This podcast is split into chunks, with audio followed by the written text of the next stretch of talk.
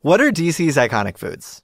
For me, I think it's the half smoke. The half smoke is the Philly cheesesteak of, of DC. But not everyone agrees. Maybe district tacos is quintessential DC food. Ruth, hold me back, please. We asked a ton of people and still couldn't get a straight answer. Something sauce. The sauce you get in the Chinese restaurants called bomba sauce. I don't know what to say, DC's. I've always said, what is DC's food? What is the. I'm not sure.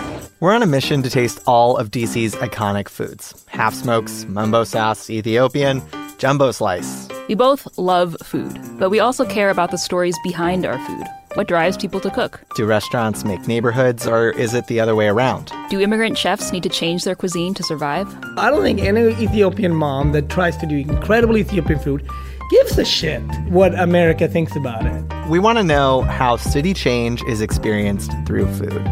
All this development that would have previously occurred outside of Washington is happening now inside of Washington, but the core of what makes Washington, D.C., I think largely remains the same.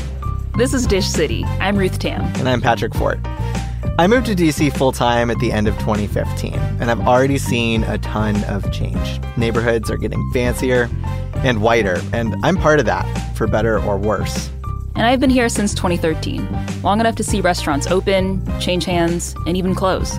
On Dish City, we look at one city and its food. And we'll also investigate the history behind those foods. This was the African American community, and this was where all the action was. This was Black Broadway.